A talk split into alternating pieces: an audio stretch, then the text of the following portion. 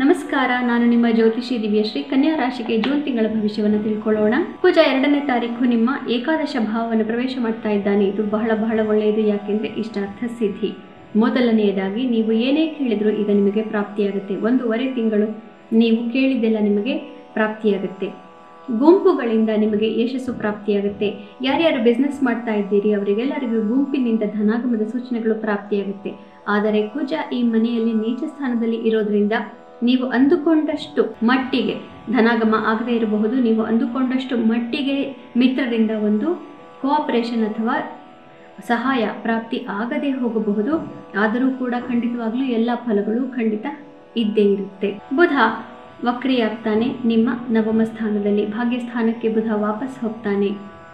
ದಶಮ ಸ್ಥಾನದಲ್ಲಿ ಬುಧ ಇದ್ದಾಗ ಎಷ್ಟು ದಿನವೂ? ಸ್ವಲ್ಪ ಮನಸ್ಸಿಗೆ ನೆಮ್ಮದಿ ಮತ್ತು ಕಾರ್ಯಕ್ಷೇತ್ರದಲ್ಲಿ ಏನೋ ಮುನ್ನಡೆಗಳು ಸಾಧ್ಯವಾಗ್ತಾ ಇದೆ ಅನ್ನೋ ರೀತಿಯಲ್ಲಿ ಭಾಸವಾಗಿತ್ತು. ಆದರೆ ಕಾರಣಾಂತರಗಳಿಂದ ಈಗ ಆ ಪ್ರಾಜೆಕ್ಟ್ಗಳು ಅಥವಾ ಆ ಕೆಲಸಗಳು ನಿಲ್ಲಿಸಬೇಕಾಗಿ ಬರಬಹುದು. ಮತ್ತು ಬುಧ ನಿಮ್ಮ ಒಂಬತ್ತನೇ ಮನೆಗೆ ವಾಪಸ್ ಹೋಗೋದ್ರಿಂದ ಇಪ್ಪತ್ತು ದಿನಗಳ ಕೆಳಗೆ ಏನೋ ಒಂದು ಸನ್ನಿವೇಶವನ್ನು ನೀವು ನೋಡಿದ್ರೆ ಅಥವಾ ಅದನ್ನು ಅರ್ಧಂಬರ್ಧ ಹ್ಯಾಂಡಲ್ ಮಾಡಿ ಬಿಟ್ಟು ಬಿಟ್ಟಿದ್ರೆ ಅದು ಪುನಃ ಈಗ ಮರುಕಳಿಸುತ್ತೆ, ಅದನ್ನು ಸರಿಯಾದ ರೀತಿಯಲ್ಲಿ ನೀವು ನಿಭಾಯಿಸಬೇಕು. ಜೂನ್ ಹದಿನೈದನೇ ತಾರೀಕು ರವಿ ನಿಮ್ಮ ದಶಮ ಭಾವವನ್ನು ಪ್ರವೇಶ ಮಾಡ್ತಾ ಇದ್ದಾನೆ. ವರ್ಷ ಇಡೀ ಇದಕ್ಕೋಸ್ಕರ ನೀವು ಕಾದಿದ್ರಿ ಅಂತ ಕಾಣುತ್ತೆ. ಈಗ ಆ ಸಮಯ ಬಂದಿದೆ. ಇನ್ನು ಮುಂದಿನ ಎರಡು ತಿಂಗಳು ಜೂನ್ ಹದಿನೈದರಿಂದ ಜುಲೈ ಹದಿನೈದರವರೆಗೂ ಕೂಡ ಮತ್ತು ಜುಲೈ ಹದಿನೈದರಿಂದ ಆಗಸ್ಟ್ ಹದಿನೈದರವರೆಗೂ ಬಹಳ ಬಹಳ ಒಳ್ಳೆಯ ಸಮಯ ನಿಮಗೆ ಪ್ರಾಪ್ತಿಯಾಗ್ತಾ ಇದೆ. ಯಾರ್ಯಾರಿಗೆ ಕೆಲಸದಲ್ಲಿ ಪ್ರಮೋಷನ್ ಇರಲಿಲ್ವೋ ಪ್ರಮೋಷನ್ ಪ್ರಾಪ್ತಿಯಾಗುತ್ತೆ.